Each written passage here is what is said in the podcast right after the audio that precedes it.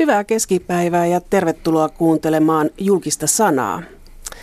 Vaaleista on puhuttu ja mekin puhumme vaaleista ja julkisuudesta mediassa. Mediahan haluaa aina uusia ihmisiä ja nyt oli vajaat 2000 naamaa tarjolla, josta tosin osa oli kyllä hyvinkin vanhoja tuttuja ja puhetkin oli aika tuttuja. Mutta sitten oli paljon uusia ihmisiä ja tuoreita kasvoja, joilla oli kerrottavana, miten Suomea pitäisi tästä eteenpäin rakentaa.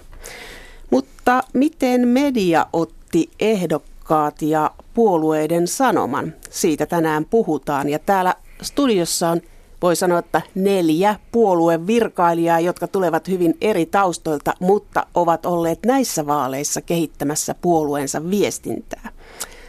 Keskustan viestintä vastaava Hanna-Maija Kause.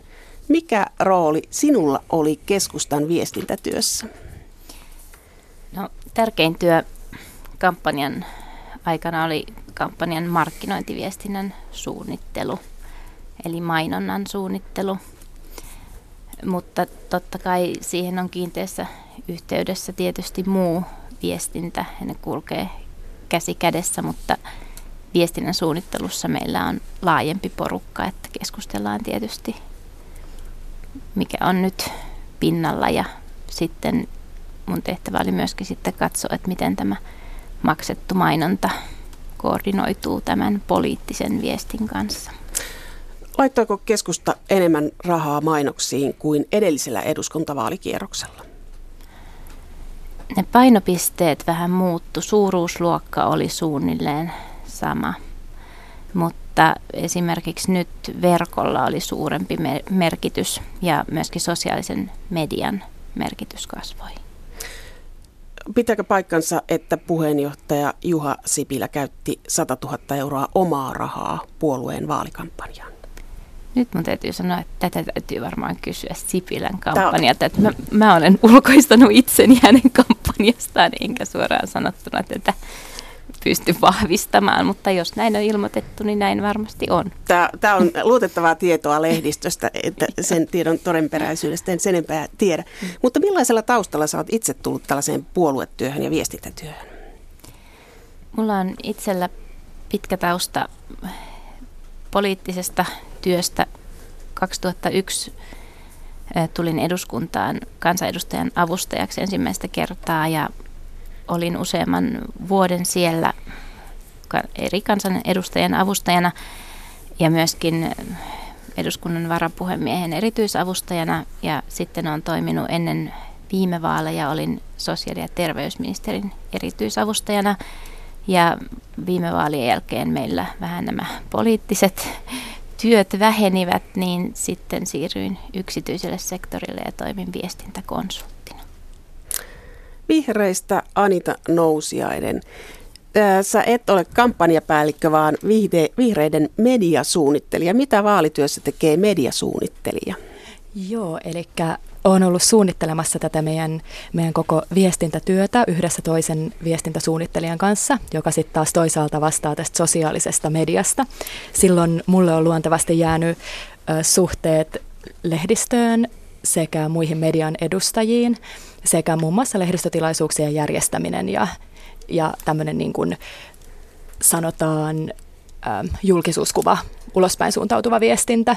Eli kun Hanna-Maija puhuu tästä ostetusta mediasta, niin mä oon enemmänkin työskennellyt sitten täällä niin kutsutun ansaitun median puolella. ilmaiseksi hankitun puolella. Mutta sulla on yritystausta. Sä et ole puolueeläin ollut ihan nuoresta lähtien. Näin on, eli on tullut vihreisiin töihin vasta vuosi sitten ja sitä ennen on työskennellyt neljä vuotta viestintätoimisto Miltonilla ja, ja sitten toimittajana ennen tätä. Mutta Miltonkaan ei ole kovin kaukana mm, puolueen maailmasta, että Milton ja Pohjoisranta viestintätoimistot, että nuoret työntekijät seilaavat näiden kahden viestintätoimiston välillä. No siellä mä olin itse asiassa keskittynyt enemmänkin tämmöiseen yritysviestinnän puoleen, että, että politiikka on silläkin lailla uusi, uusi aluevaltaus.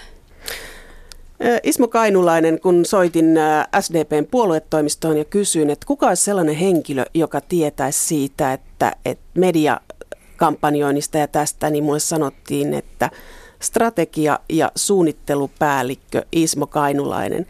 Ja mä vähän hämmästyin tätä, että tämä kuulosti hyvin kaukaiselta. Et mikä sun osuus on tässä? Mietitkö strategian ja suunnittelitko kampanjan? No pitää paikkansa, että sekä suunnittelua ja pientä tutkimustyötä siihen kampanjasuunnittelun pohjaksi, niin sitä tehtiin oikeastaan koko viime vuosi ja sitten ihan tässä viime vaiheessa sitten tämä suunnittelutyö vietiin markkinointipuolelle sekä sitten loppujen lopuksi ihan kampanjan päivittäistä johtamista tein tuossa vaalikampanjassa. Sulla on aika pitkä poliittinen tausta, eli sä olet ollut monen ministerin avustajana. Kyllä pitää paikkaansa, että useammassa ministeriössä ja vähän eri tyyppisten ministeriöiden avustajana on tehnyt töitä ja sekä myös sitten eduskunnassa kansanedustaja-avustajana aika pitkä rupeama. Sä oot nähnyt, miten media toimii, niin pystyitkö hyödyntämään sitä median toimintaa tässä työssä? Että mietit, että jos tehdään näin, niin media toimii noin. No varmaan kokemus siitä, että millä tavalla uutiset syntyvät, niin oli hyödyksi tässäkin tehtävässä, mutta kyllä se sitten loppujen lopuksi on niin päiväkohtaista ja hetki, hetkeltä tapahtuvaa reagointia, että vaikka olisi miten kokenut, niin ei sitä kaikkia, kaikkia kynnyksiä sitten kuitenkaan hin näkemään. Sulla on ainakin komeen titteli, tämän joukon komein titteli, että se on vähän sieltä vanhasta maailmasta, suunnittelu- ja strategiapäällikkö. Mutta selkeä titteli on Matias Turkkilalla. Sä oot päätoimittaja ja vihreiden, ei menisin sano vihreiden, ai, ai, ai. Per, perussuomalaisten puoluetoimistosta ei löydy viestintähenkilöä. Miksi ei? Titteli on selvä, mutta työnkuva sitäkin epäselvempi. Että nämä vaalit on hyvin aikaa ihmisen elämässä ja tota, päätoimittajakin löytää itsensä tekemästä aika, aika niin kuin erilaisia tehtäviä. Tästä, tästä tulee niin paljon, että ei oikein ei, ei ole semmoista titteliä, millä voisi kuvata kaikkea sitä, että mitä, mitä tulee puhasteltua. Eli sä oot teillä viestinnän yleismies. Sä oot lehden päätoimittaja, mutta sä hoidat myös muut, muuta viestintää. Näin sen voisi sanoa joo, että mulla itse asiassa on, on kovin monta hattua tässä, tässä ja osa niistä näkyy ulospäin, osa ei. Mulla on itsellä ohjelmisto, ikään kuin suunnittelijan tausta. Mä oon joskus ajat sitten Otaniemestä valmistunut tuotannon tietotekniikasta. Tein, tein tota lopputyön ja on rakentanut erilaista softaa, ties kuin monta kymmentä vuotta tässä, mutta mulla on muitakin kiinnostuksia aiheita valokuvaaminen, kirjoittaminen, niistä ehkä vahvimmat ja jonkun verran myös suuntautunut myyntiin ja markkinointiin ja oikeastaan niin kuin tämä kombinaatio kuljetti mut enemmän tai vähemmän sitten siihen, että missä tällä hetkellä on. Mikä on puoluelehtien asema tällä hetkellä? Kun puoluelehtiä lukee, nehän tehdään omi, omille jäsenille. Mutta on, onko tämä puoluelehti-instituutio vähän niin kuin menneestä maailmasta? No mä en ainakaan tee omille jäsenille. Et totta kai on niin kuin järjestöjä lähinnä koskettavaa asiaa, mutta meidän lähtökohta on ollut se, että lehden täytyy olla mielenkiintoinen myös sitten ihan, ihan muille, että niille, niille, joilla ei ole sellaista pitkää taustaa ja, ja näin päin pois. Et ehkä just se ton ymmärtäminen on lähtökohta kiinnostava, kiinnostavalle kirjoittamiselle ja ihan myös kampanjoinnille. Et ei pidä kirjoittaa puolueorganisaation lähtökohdista. Silloin mennään ihan metikköön. Mutta löytääkö muut sen lehden? Löytää. No hyvä. Mutta puhutaan vielä vähän aikaa yleisesti mediasta. Tämä eilisen päivän uutinen oli, että MTV ulkoistaa uutisensa ja siellä tulee myös irtisanomisia. Niin mitä mieltä olette, miten tämä tulee vaikuttamaan seuraavan neljän vuoden aikana Yleisradioon? Syvä hiljaisuus. No Yleisradio varmaan joutuu entistä suuremman luupi alle, mitä se tähän mennessä on ollut. Ikävä kyllä, tämä MTV-uutinen oli todella surullinen uutinen, ainakin mun mielestä. Ja kun tässä on viimeisten vuosien aikana tuhansia toimittajien työpaikkoja hävinnyt, niin tämä varmaan on vielä sinne niin kuin kirsikkana kakun päälle. Muutoinkin on ollut nyt nähtävissä, että, että politiikan uutiset, niin aika paljon on pinnallistunut se, se uutisten sisältö ja tämmöistä vahvaa taustatyötä tutkivaa puolta niin on hyvin paljon vähemmän tänä päivänä. Täytyy vaan siis toivoa, että tämä ei tietysti journalismin tasoon vaikuta, mutta onhan se huolestuttavaa, jos niin kuin perinteinen media ei, ei pärjää enää hyvillä journalistisilla sisällöillä ja varmaan niin kuin kaikki on sitä, siitä samaa mieltä, että, että Maikkari tekee tosi hyvää uutispalvelua. Joo, tämä oli hyvin ikävä uutinen, mutta kun kysyt tuosta Ylen roolista, niin mä koen, että sitä on vähän vaikea arvioida tässä vaiheessa. Että et se keskeinen kysymys tulee varmasti olemaan se, että et millä lailla MTVn uutistoiminta muodostuu uudestaan tämän uuden vaiheen kautta, esimerkiksi palveluiden ulkoistamisen kautta, ja tavallaan mihin yksiköihin se vaikuttaa kaikista eniten. Joo, oli, oli kyllä järkyttävä uutinen ja tosi, tosi tavallaan inhottava katsoa lähetystä, missä sitten uutisihmiset kertoo itse omasta ahdingostaan, että ei, ei tuollaista kellekään toivo. Se, että miten tämä niin Ylen puolelle saattaisi heijastua, mun toive on, että Yle suuntaisi ikään kuin toimintaansa ulosantia enemmän niin kuin public domain tyyppisesti, että tekee asioita ja luovuttaa – ollaan julkisilla varoilla tekemänsä sisällön muidenkin käyttöön. Mahdollisesti tässä voisi tulla, tulla jotain yhteyksiä, mikä hyödyntäisi myös kaupallista puolta. Eli tämä, mikä on ennen vaaleja ollutkin aika monessa paikassa puheena ja pitkin matkaa, että Yle tekee muille sisältöjä myös. Sitäkö ajat takaa?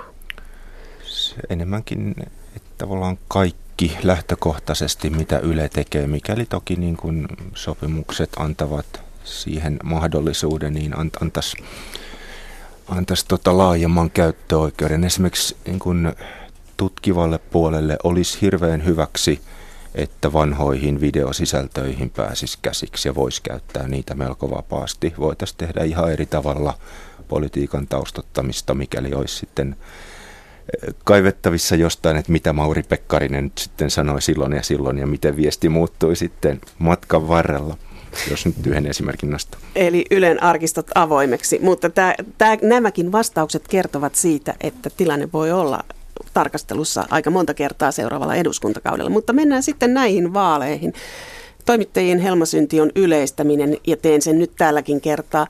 Minkä arvosanan te antaisitte medialle vaaleissa toimimisesta?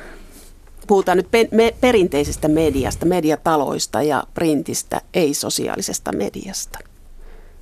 Syvä hiljaisuus. Matias, aloitatko? No, Ylelle voisi antaa montakin arvosanaa, annetaan siitä 2000. Mutta no, yleensä medialle. Y- sanoit, joo, no, yle, joo, no. Mä, mä annan pari täsmentävää sitten yleis, yleisarvosanaa. Yle saa kyllä kympi siitä, että haastatteli kaikki ehdokkaat käytännössä.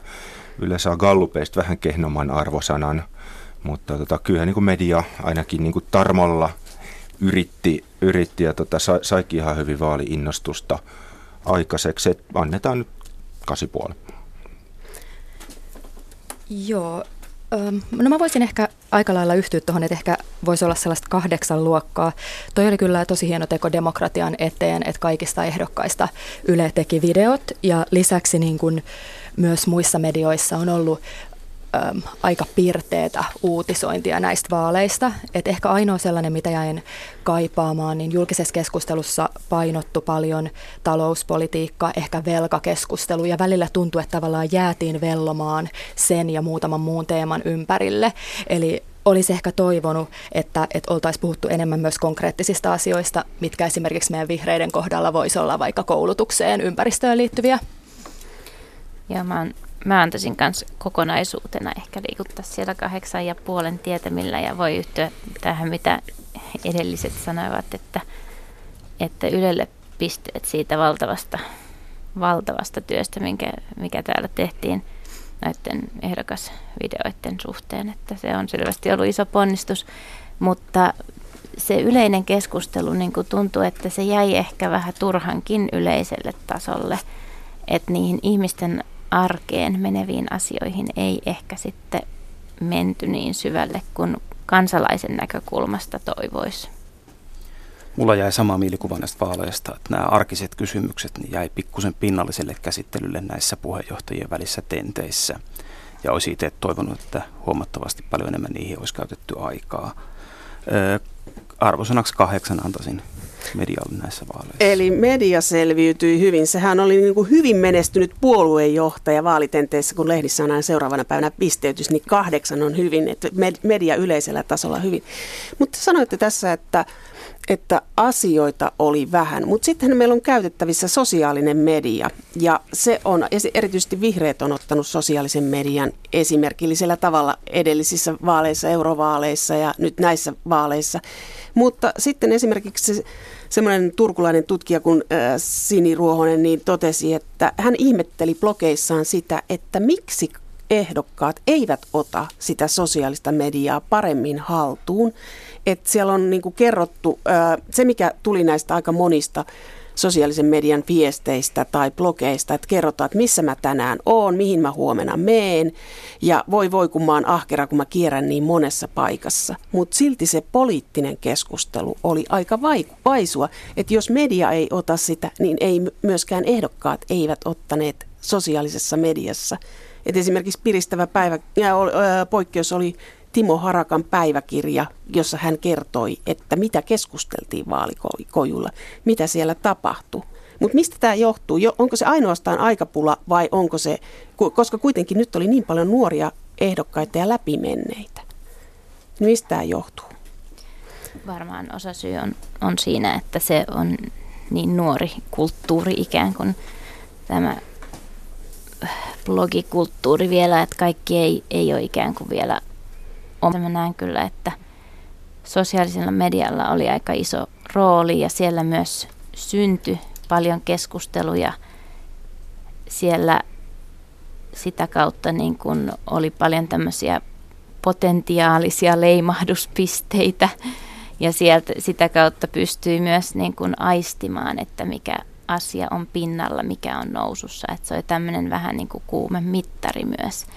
Ja tämän ympäristön lukeminen on niin kuin äärimmäisen tärkeää. Mutta se on sitten toinen kysymys, että voiko sitä hallita vai onko se vaan sitten reagointia ja ennakointia ja merkkien lukemista. Mutta se, joka pystyy myös ohjaamaan sitä keskustelua, niin on tietysti vahvoilla. Ja varmaan tuossa on aikapulastakin monen kohdalla ollut kyse, että kun tullaan rättiväsyneenä illalla, niin sitten ei enää vaan tuu sellaista kipinää, että nytpä lähden tästä kirjoittamaan oivaltavia juttuja someen, mutta toisaalta siinä on myös se, että ehkä osa vähän säikkyy somea oikeastaan niin kuin kahdelta kantilta. Että joko sitä, että kukaan ei reagoi siihen, mitä minä kerron, tai sitten niin päin, että tulee liian voimakas reaktio siihen, että mitä minä siellä sanon. Tämä ensimmäinen on mun mielestä pahempi. Se, että puhutaan tyhjille seinillä, mutta että se toinen on oikeastaan niin kuin monelta ja oivaltamatta se, että vastaväitteet, hyvin räväkätkin vastaväitteet on itse asiassa vaan niin hyvä asia. Ei niitä kuulu sensuroida tai deletoida, ellei nyt sitten ihan alatyyliin mennä. Vaan tota se, että ihmiset tulee kivasti väittämään vastaan, sehän on omiaan synnyttämään sitä keskustelua. Ja myös on tavallaan niin kuin merkki siitä, että nyt, nyt osuttiin sellaiseen paikkaan, että mihin tavallaan, missä mis pitää ollakin. Perussuomalaislehden päätoimittaja Matis Turkilla. Mulle tulee tästä mieleen semmoinen, että teillä myös osa, tehän saatte osaksenne vihapuhetta jonkun verran ja reaktioita ja teidän puoluetoimiston ikkunoita on uh, sotkettu, niin onko tämä niin, että tätä voi myös käyttää hyväksi? Tässä voi myöskin käyttää tämmöistä uhriutumista hyväksi kampanjassa. No se tulee automaattisesti. Se, itse asiassa meillä oli pieni vaalitoimisto tuossa Hämeentiellä. Sitä, sitä käytiin sitten yöhiljaisina tunteina hajottamassa ja sotkemassa, nyt olisiko ollut kuusi vai seitsemän kertaa, en enää pysynyt laskuissa. Mutta tota, yleensä niin Suomessa ei tuollaista ilkivaltaa tehdä ihan siitä ilmeisestä syystä, että siinä ei ole mitään järkeä, koska se sympatia-aalto, mikä siitä tulee, väkisinkin hyödyttää sitä tavallaan haitan, haitan teon kohteeksi joutunutta. Et korkeintaan sitten ihmiset, et, jotka ei välitä vaalituloksesta yhtään tai ei edes pidä koko vaaleista, niin voi tuollaisiin hölmöyksiin lähteä. Onko tämmöinen lieveilmiö, jos saa sanoa, miten koen, että on yleistynyt niin kuin sosiaalisen median voimakkaan käytön lisäyksenä on se, että, että siellä erilaisia kirjoituksia kohdellaan ikään kuin journalistisena sisältönä, mitä ne ei välttämättä ole. Ja kun jaetaan jotain blogeja tai hiukan propagandahengessä tehtyä NS-journalismia, niin se volyymi, millä sitä saattaa lähteä vyöryttämään, niin tavallaan niin kuin siinä ensimmäisessä aallossa hukuttaa alleen sen niin kuin järjen ja kritiikin ja kriittisen journalismin. Ja tästä täytyy antaa kyllä pisteitä perinteiselle medialle, että medialla itsellään on medialukutaito hyvä ja että ei myöskään niin kuin lähdetä mukaan niihin, niihin ilmiöihin ihan kevyesti, mitä somessa niin kuin tuntuu, että tämä on nyt hirvittävän iso asia, mutta että medialla itsellään on kritiikkiä, että onko tässä oikeasti joku asia taustalla. Tämä on median kannalta mm. hyvä, että ero sosiaalisen median ja mm. sitten ammattimaisen toimittamisen välillä on selkeästi näkyvissä. Ja Kyllä. sä olet sitä mieltä, Hanna-Maija Kause, että näissä vaaleissa tämä ero näkyi. Mun mielestä se näkyy niin, että medialla oli hyvä itse kritiikki tai hyvä kritiikki siinä, että kun selvästi oli joku aihe voimakkaasti sosiaalisessa mediassa tendenssimäisesti päällä, niin siihen ei lähdetty ryntäämään mukaan, vaan tehtiin oikeasti sitä journalistista toimittajan perustaustatyötä. Mä ajattelen sosiaalisen median käytön taitona ihan kuin minkä muun tahansa, vaikka median lukutaidon.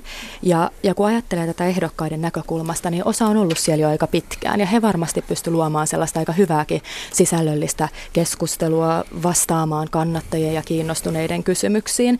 Mutta sitten toisaalta monet tavallaan, kun ilmoittautuivat ehdolle, niin saattoi ehkä vasta viime hetkellä tehdä sen profiilin sinne sosiaaliseen mediaan, ja silloin se ei tietenkään luonnollisesti lähde niin, niin hyvin siitä heti käyntiin. Niin kyllähän sosiaalinen media on pitkäjänteistä työtä samalla tavalla kuin mikä tahansa muu mielipidekirjoittaminen tai muu vastaava. Että, että ne, ketkä siellä oli aikaisemmin ollut, niin mun mielestä pärjäsi aika hyvinkin siinä hommassa. Ja se, että meille nyt tuli todella paljon nuoria kansanedustajia eduskuntaan, niin varmasti sosiaalinen media oli tässä aika isona apuna heille, koska siellä kampanjointi on huomattavasti paljon halvempaa. Kuinka paljon puolueet... Ah, se. Joo, ehkä tuohon vielä lisäisin sen, että varmaan niin kuin monen ehdokkaan näkökulmasta katsottuna eh, tavallaan median huomio kohdistuu väärin. Moni varmaan kokee, että no miksi juuri minua ei haastatella ja minkä takia tuo ihminen tuossa pääsee jokaiseen lehteen ja ikään kuin sitten miksi media tekee joillekin kampanjan. Tässä nyt on vähän itsekin välillä kallellaan tuohon suuntaan, mutta toisaalta kyllä tässä niin kuin ihmisten kautta nämä asiat tavallaan kihnaa toisiaan vasten ja tavallaan nämä suuret kiistakysymykset, mikä näissäkin vaaleissa näitä on aika monta, niin tavallaan mennään sitten just kun ei ole mitään muuta tapaa, niin mennään ihmisten kautta. Jos joku ihminen on sellainen, että joku niin kuin aate tai ajatus henkilöityy häneen ja sitten hänelle on taas niin kuin voimakkaat vastapuuleja, niin onhan se nyt luonnollista, että sitten nämä kaksi ihmistä tai joukko ihmisiä, jotka sitä asiaa työstää, niin pääsee näkyviin. Ja tässä nyt sitten olisikin oikeastaan tulevia vaaleja varten monelle pohdittavaa, että jos haluaa esille, niin pitää olla jotain, mikä hyödyttää sitä julkista keskustelua. Ja esille voi päästä myös hyvällä vaalivideolla, kuten Anna Kontula, jonka videoa sosiaalisessa mediassa jaettiin. Hän käytti vastapuolen edustajia, että Anna Kontula on Vasemmistoliiton kansanedustaja, nykyisin oli ehdokas silloin, niin siellä oli Matti Apunen ja Eero Lehti. Ja se oli yksi parhaista vaalivideoista tai hauskimmista, mutta tätä oli aika vähän ja se oli tehty sosiaalisessa mediassa. Mutta miten paljon puolueet ovat palkanneet kirjailijoita tai mainostoimittajia tai toimittajia pyörittämään keskustelua sosiaaliseen mediaan, koska sitähän viestintätoimistot tekevät? Ismo Kainulainen, oliko teillä sosiaalisen median harmaita eminenssejä siellä? Meillä ei ollut palkattuja henkilöitä tämmöisessä työssä. Että ei, meillä on aivan äh, tavallisesti viestintätiimissä toinen henkilö, joka tekee sosiaalista mediaa ja yksi harjoittelijakin saatiin avuksi näin vaalien kunniaksi ei ollut suoraan tästä listasta, mutta tota, friikkuna käytettiin yhtä nerokasta pilapiirtäjää, joka teki ihan tähän loppumetreille meillä sellaisen ratkaisija videon, semmoinen parin minuutin pläjäys, missä tavallinen kadun tallaaja niin näkee näkee paljon asioita tapahtuvan ympärillään ja hänestä sitten sulkeutuu tällainen supersankarihahmo ja tota, se, se toimi aivan törkeä hyvin. En tiedä kuinka moni sen on kuulijoista nähnyt, mutta ratkaisija perussuomalaiset sanoilla se varmaan vieläkin löytyy ja mua ainakin hymyilytti. Ja tota, vaikka se onkin vähän semmoinen satiirinen ja satiiri on hirveän vaikea työväline käyttää käyttää tuota vaaleissa, niin tuossa kohtaa se toimi kyllä ihan kyvällä. Niin, no tämä siinä mielessä tyhmä kysymys, että kuka kertoisi siitä, mikä on näkymätöntä. Jos se ei ole tullut näkyviin, niin se on hyvä keino käyttää seuraavallakin kerralla, mutta teidän tämä näkyy, näkyi. Mutta sitten ehdokkaista ja perinteisestä mediasta ja mediataloista. Onko teillä näkemystä siitä, että millainen ehdokas kelpaa medialle? Koska kaikki ehdokkaathan eivät pääse paitsi Ylen vaalikalleriaan. Onko siinä jotain erityispiirrettä? Se on hyvä kysymys. Tietysti usein media haluaa joko semmoisen, joka on taitava esiintyjä tai jolla on hyvin selkeät mielipiteet tietystä asiasta. Joskus voidaan myös tarkoitushakuisesti hakea jonkun heikkouden kautta, mutta mä ainakin uskoisin, että tämä on, tämä vähemmistönä tämmöinen lähestymistapa, mutta kyllä siitä etua on, jos on mielipiteineen selvästi tuo niitä ilmi ja on esittänyt niitä eri kanavissa, että on helppo sitten löytää se, kun tietystä teemasta tehdään asioita. Kuinka paljon puolueessa ohjeistetaan ehdokkaita? Millaisia ohjeita he saavat esiintymiseen ja siihen, mitä somessa saa kertoa? No, meillä ei ainakaan mitään sosiaalisen median erityisohjeita ollut muuta kuin vaan, että olkaa asiallisesti perusohje. Mutta totta kai vaaleissa niin ehdokkaita koulutetaan. Ja ainakin meillä viestintäpuolen koulutuksessa käytiin aika tarkkaankin läpi sitä, että millä tavalla kannattaa kirjoittaa, otsikoida tiedotteita tai mielipidekirjoituksia tai muita vastaavia. Että pyrittäisiin siihen viestin kiteyttämiseen ja pelkistämiseen, että se on sitten myös toimituksille helpompi niin päin. Jouduitteko te sensuroimaan teidän ehdokkaiden puheita? Ei, ei missään tapauksessa. Matias Turkkila on miettivän näköinen. Ei tule yhtään tapausta mieleen, mutta tota, demareilla taisi pieni lipsahdus käydä niiden Twitter-ohjeiden kanssa, missä jaettiin tämmöistä muutaman kymmenen mallitviitin ikään kuin listaa sitten, että millä oli tarkoitus rinnettä sitten puffata. Voihan näitä ohjeita tehdä, ei siinä mitään. Ja niin kuin tuossa sanottiin, niin totta kai kaikki pyrkii kouluttamaan. Se on ihan oikea suunta suunta, mutta tota, ehkä niin kuin pitää jättää sitten kunkin omalle niin kuin ilmaisulle. Mä vähän luulen, tila, että tila. jos toisella puolueella tämmöisiä ohjeita ja kannustusviestejä näiden TV- ja muiden keskusteluiden alla on ollut, kaikki ei tietysti toimittanut niitä lehtiä. Joo, kyllä voin tässä sanoa, että kyllä meilläkin on koulutusta totta kai ollut ehdokkaille ja myös niin kuin tsemppausta siinä, miten voi kampanjaa tehdä ja kannattaa tehdä ja tarjottu esimerkiksi kuvia, joita voi käyttää oikeassa koossa ja tämmöistä käytännön ohjeistusta, mutta ei ole tarvinnut mitään kurinpalautusta eikä sensuuria harrastaa. Meilläkin tämä on perustunut oikeastaan aika konkreettisiin ohjeisiin, eli meidän sosiaalisen median ohjeissa esimerkiksi kerrotaan, että miten voi perustaa Facebook-tilin. Ja, ja sitten taas toisaalta, että jos on käyttänyt sosiaalista mediaa enemmän, niin vaikka, että miten, miten mainostaa. Ja kuten tuossa aikaisemmin mainittiinkin, niin meille toi sosiaalinen media on ihan, ihan tosi tärkeä kanava. Öm, erityisesti Facebook ja myös me tarjottiin sit meidän ehdokkaille paljon kuvamateriaalia, jota voisit käyttää omilla sivuilla. Nyt ei ole oikeastaan niin tässä va- näissä vaaleissa tarvetta moisiin, mutta et meillä oli joskus kauan aikaa sitten, kun niin maahanmuuttoaihe tuli pinnalle, niin silloin meillä taisi puoluelehdessä olla – juristiin ikään kuin hyvin pitkä teksti, missä todettiin, että tämä on ok, tämä ei ole ok ja näin päin pois. Mutta että nyt, nyt päästiin paljon helpommalla. Näin kertoo Matias Turkkila perussuomalaiset, että te olette tarvinnut juristia tässä niin kuin vaalikampanjoinnissa, mutta onko muut tarvineet juristia? Luojan kiitos, ei. Syvä hiljaisuus, mutta sillähän olisi saanut huomiota. Mutta sitten nämä on myöskin pääministerivaalit. Eduskuntavaaleista on tullut pääministerivaalit ja henkilöbrändivaalit, niin tässä pääministerivaaleissa kiinnostaa se, että miten tätä henkilöbrändiä rakennetaan. Keskustan viestintä vastaava Hanna-Maja Kause, kirjoitettiinko Juha Sipilälle repliikkejä tai sloganeita valmiiksi? Ei varmaan valmiita repliikkejä, mutta totta kai niin kun käydään läpi ennen, ennen esiintymisiä, että mikä on se oma viesti, mikä kannattaa viedä, mutta Juha on kyllä aika hyvä muodostamaan sitten itse sen muotoilun ja, ja tietysti ajattelemaan sen ajatuksenkin, mutta se on tavallaan hänen brändinsä luonti on helppoa, koska hän on luonut sen ihan itse. Että sit se ei ole mitenkään päälle liimattu ja sen takia se toimii, koska se on johdonmukainen ja se on tosi, koska se on sitä, mitä hän on. Matias Turkila, onko Timo Soinin kaikki lausahdukset Timo Soinin omia? SMPssä hän on perinteisesti käytetty sloganeita ja sieltä löytyy seteliselkärankaisia ja muita.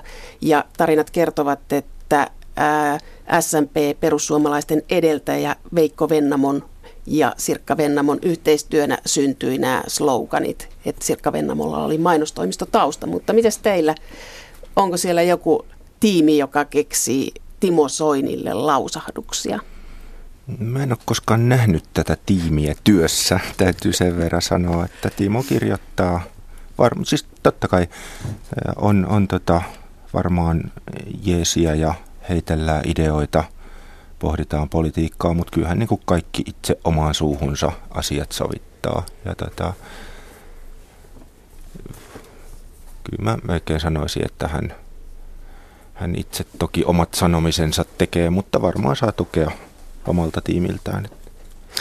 La- vaalien loppuvaiheessa tuli esille tällainen hauska juttu kuin Antti Rinteen pekonipasta, joka levisi sosiaalisessa mediassa aivan niin kuin tulipalon vauhdilla. Se, se oli aivan mieletön se roihu, kun se ohje oli ja nämä jutut siitä, mutta oliko tämä puoluetoimistossa, tarvittiin raavaat lihaa syövät miehet liikkeelle, niin pekonipasta-ohje lähti liikenteeseen. Joskus kampanjassa tarvitaan myös onnea ja sattumia ja tämä mun käsittääkseni oli juuri puhtaasti tämmöinen, tämmöinen johonkin portaalin toimitettu resepti, joka sitten lähti elämään ihan omaa elämäänsä ja sai huippukokit liikkeelle.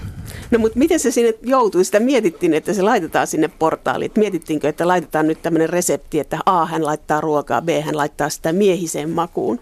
Ei kyllä semmoista mietitty, että käsittääkseni se oli ihan Antti Rinteen oma kotona tekemänsä resepti ja, ja tota, siitä sitten tämmöisen onnekkaan sattuman kautta tuli iso mediahitti. Että joskus olisi mukava tuommoisiakin keksiä. Mutta tuliko siitä sitten ää, myöskin tällaista vastustusta, koska ruoka on se, joka aiheuttaa myös kiihkeitä keskusteluja, että on tämmöinen ruokaortodoksisuus, niin aiheuttiko se vihapuhetta?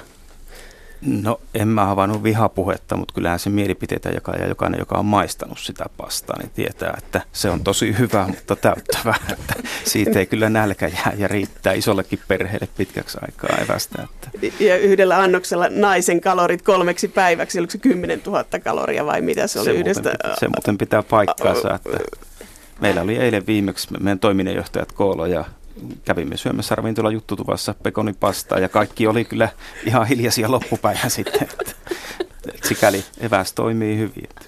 Matias Turkkila. Joo, toi oli ihan, ihan tota, hyvän tuulinen ja tota, krediitit siitä demareille. On ihan, siis ihan yleisesti, kun, kun pohtii sitä, niin kuin politiikkoja, niin heille on hyväksi, että on niin kuin jonkinlaisia ikään kuin tavallisten ihmisten tapoja ja tavallaan niin kuin Pekonin laittohan sopii siihen niin kuin, niin kuin nenäpäähän. Ehkä niin kuin tässä ei ole kokoomuksen ihmistä tota, paikalla, mutta ehkä hekin jossain kohtaa keksii Stubille jonkun semmoisen, sanotaanko tavallisten ihmisten piirteen, joka sitten tekee, tekee tästä teräsmiehestä vähän paremmin samaistuttavan. Aleksin perhepiirtelö ka- kaikille.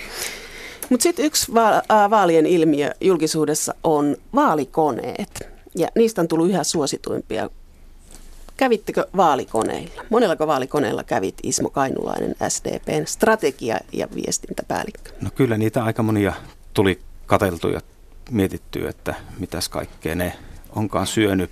Vaalikoneestahan on tullut, osa on näitä journalistisia vaalikoneita, joissa tehdään niin kuin mediatalojen toimesta niitä ja sitten aika monet etujärjestöt on keksinyt, että vaalikoneella saa hyvin sitä omaa asiansa promottua, etenkin vaalien jälkeen. Ja kyllähän niitä todella paljon oli näissäkin vaaleissa ja en tiedä missä vaiheessa tulee se piste, että ne rupeaa sitten inflatoitumaan juuri tämän suuren määrän vuoksi. ehokkaat ei käsittääkseni kauhean paljon rakasta näitä koneita, koska ne vie kauheasti aikaa, kun täytyy tosissaan miettiä, että mitäs miltä minä tästä asiasta on. Se on työlästä ja ne tuntimäärät, jotka menee kampanjaan, niin se on aika kova. Anita Nuusien. Mä uskon, että jo seuraavissa eduskuntavaaleissa tullaan näkemään jonkinlaista vaalikoneiden yhdistymistä, koska nyt tavallaan se työmäärä oli tosi iso ja, ja ehdokkaat tavallaan halusi täyttää kaikki, mutta sitten joutui tekemään loppuvaiheessa jotain valintaa, niin se voisi olla ehdokkaiden näkökulmasta myös ihan hyödyllinen kehityssuunta. Ja se on sekä puolueelle että ehdokkaille se on kyllä aivan valtava urakka, että kymmeniä vaalikoneita jopa saattaa tulla pyyntöjä kaikenlaisiin, siis siihen päälle kaikki erilaiset kyselyt eri tahoilta, niin se, se vie tosi paljon aikaa ja energiaa ja sitten mikä lopulta on se hyötysuhde, että ei niihin tietysti haluaisi olla vastaamattakaan, koska sitten tulee taas sitä kautta esiin, että no nyt meidän vaalikoneeseemme eivät tämän puolueen edustajat viitsineet vastata. Meidän asiamme ei ole tärkeä. Siitähän ei ole kyse, vaan siitä, että resurssit on rajallisia kaikilla. Joo, tässä on just se niin ajankäytödilemma, että moni sitä niin voivotteli, että tota, on, on tosiaan niin paljon vastattavaa ja aikaa kuitenkin kohtuullisen vähän. Vaalikoneesta näkee ihan selvästi, että onko ehdokas liikkeellä tosissaan vai ei. Et jos siellä on semmoinen parin sanan vastaus johonkin hankalaan kysymykseen, niin tota, ei, ei se oikein sitä ollaan asiaan tarkasti perehtyvää niin kuin ehdokasta itselleen valitsevaa äänestäjää niin kuin vakuuta, vaan kyllä siinä pitää olla tavallaan selkeä vastaus ja sitten selkeä hyvä perustelu. Mutta tossakin sitten on, on niin kuin monen kerroksen väkeä. Jotkut ikään kuin alalla pitkään olleet pystyy niillä vastauksillaan asemoimaan itsensä sellaiseen kohtaan, missä ei ole kovin paljon muita. Ja se onkin sitten melko taitolaji, eli pystyy periaatteessa niin vastaamalla tekemään itsestään hyvin niin kuin arvokonservatiivin tai sitten sinne toiseen laitaan. Ja jos on omassa kohdassaan, niin silloin kaikki, jotka tulee siihen lähelle, osuu parhaiten tähän yhteen ihmiseen. Eli Matias Turkkila insinööritaustaisena tiedät, että vaalikoneen voisi myös rakentaa niin, että se on hyvin tarkka myös sille, joka sitä käyttää, niin äänestäjälle, että siinä voidaan asemoida äänestäjä ja sitten ehdokas. Eli se on tällaista matematiikkaa, miten, että kun ne kehittyvät vielä tästä, niin niillä on aika iso vaikutus, vai onko? Kyllä se vaikutus on ihan merkittävä, mutta tosiaan mun mielestä oli hyvä, hyvä esitys, mikä tässä alus, alussa jo tulikin, että tosiaan koska monessa näissä kysytään samoja asioita, niin olisi järkevää yhdistellä niitä. Te kaikki olette itse käynyt vaalikoneella, oletteko? Nyökkäys. No tuliko oikea ehdokas? Tuliko se ehdokas, jota äänestitte? Tai syvä hiljaisuus. Ei tullut. Ei tullut. Lä- lähelle menee, mutta ei lähelle, ole mutta ei, ei, e- Eli ei, ei, ei, ei, ei osu täysin.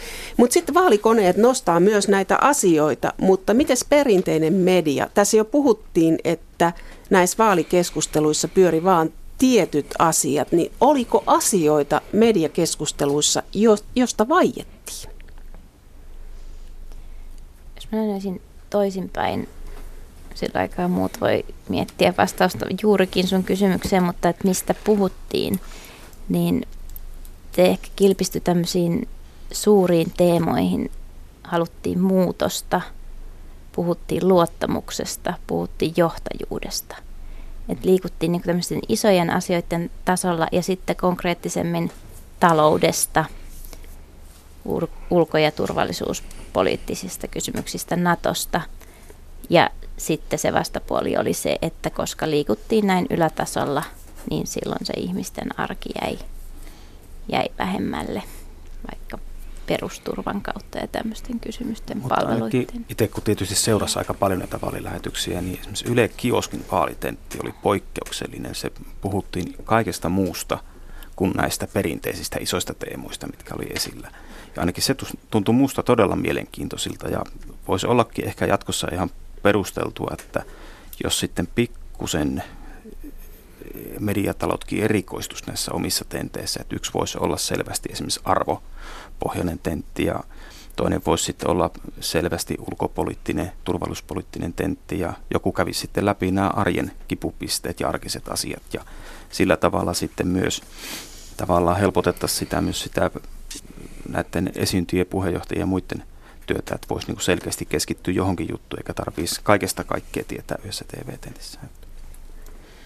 Mä näen tuon oikeastaan samalla lailla mun mielestä se kioski oli niin kuin erinomainen esimerkki vähän erityyppisestä vaalikeskustelusta. Ja mä en näe, että olisi suorastaan vaiettu mistään, mutta usein noissa tenteissä ihan se aikakin asettaa sen rajan.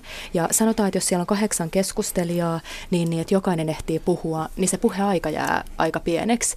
Niin sen lisäksi, että olisi ehkä seuraavalla kierroksella tai ensi vaaleissa eri teemaisia tenttejä, niin voisi olla mielenkiintoista, että niitä käytäisiin vähän eri kokoonpanolla, että vähän pienemmillä porukoilla muutama puheenjohtaja kerrallaan. No esimerkki oli esimerkiksi nämä Maikkarin kaksintaistelut, missä tämän tyyppistä mallia jo kokeiltiin.